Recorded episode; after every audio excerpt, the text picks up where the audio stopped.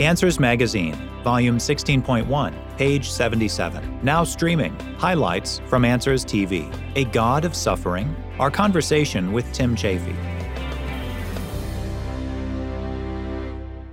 Answers in Genesis offers hundreds of resources that give biblical answers to apologetics questions. In his presentation, A God of Suffering, AIG speaker Dr. Tommy Mitchell addressed the frequently asked question, why would a loving God allow death and suffering? The presentation is available to purchase on DVD or stream on Answers TV. Before his passing in 2019, Dr. Mitchell shared the truth of Genesis and the gospel as an AIG speaker for over 15 years. We chatted with his friend and AIG colleague, Tim Chaffey, about Tim's own battle with cancer and how we can know the truth and have hope in the midst of suffering. Why do innocent people and animals have to face the consequences of Adam and Eve's sin? The Bible tells us that Adam and Eve were given dominion over the earth and its creatures. Genesis chapter 1, verses 26 through 28. When they rebelled against our Creator, the world was essentially sentenced to death. All their descendants and everything they had authority over, earth and its creatures, were doomed to suffer the consequences of that rebellion: corruption, physical death, and a severed relationship with the Creator. We long to dwell with our Creator in the new heavens and new earth, where there will be no more sorrow, tears, or death. I believe we must be careful to recognize that a person's eternal destiny is not determined by Adam's sin. We die physically and are corrupt because of Adam's sin, but the second death, eternal judgment in the lake of fire, is the consequence of a person's own sin if they reject the gospel. Revelation chapter 20, verses 12 through 13. Are sickness, sorrow, and suffering God's chastisement for our sin? Yes and no. Romans chapter 5, verse 12 says, therefore, just as sin came into the world through one man, and death through sin, and so death spread to all men because all sinned. And in one sense, the fact that we are sinners living in a sin-cursed world means that we will endure some of the temporal consequences of that sin. They are a sad part of living in this sin-cursed world, where good things and bad things happen to good people and bad people. Matthew chapter 5, verse 45.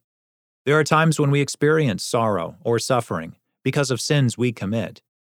But we should not assume that every sickness or suffering is due to a particular sin we committed or to a lack of faith. Although health and wealth teaching has invaded the church, it is directly opposed to biblical teaching.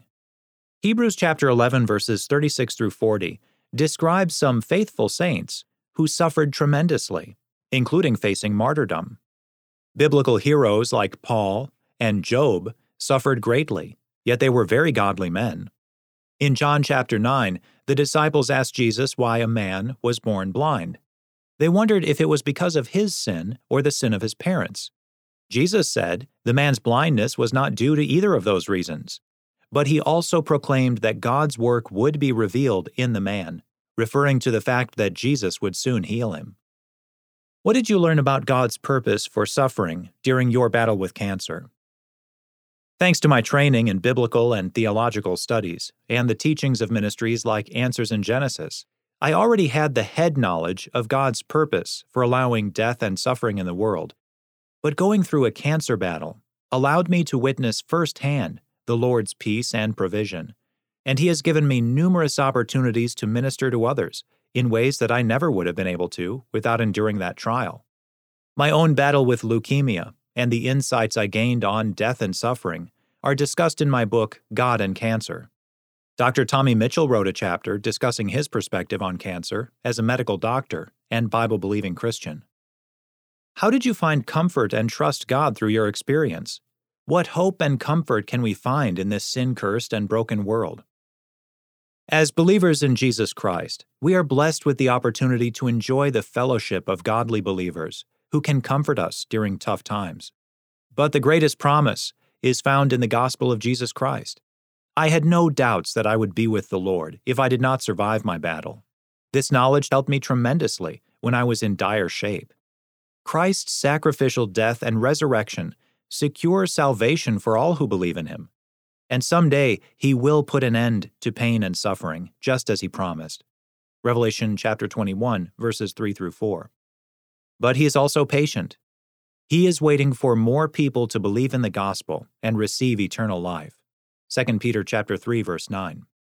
Another great source of comfort came from knowing that God created a perfect world and that death, suffering, and cancer are intrusions into this world caused by our sin.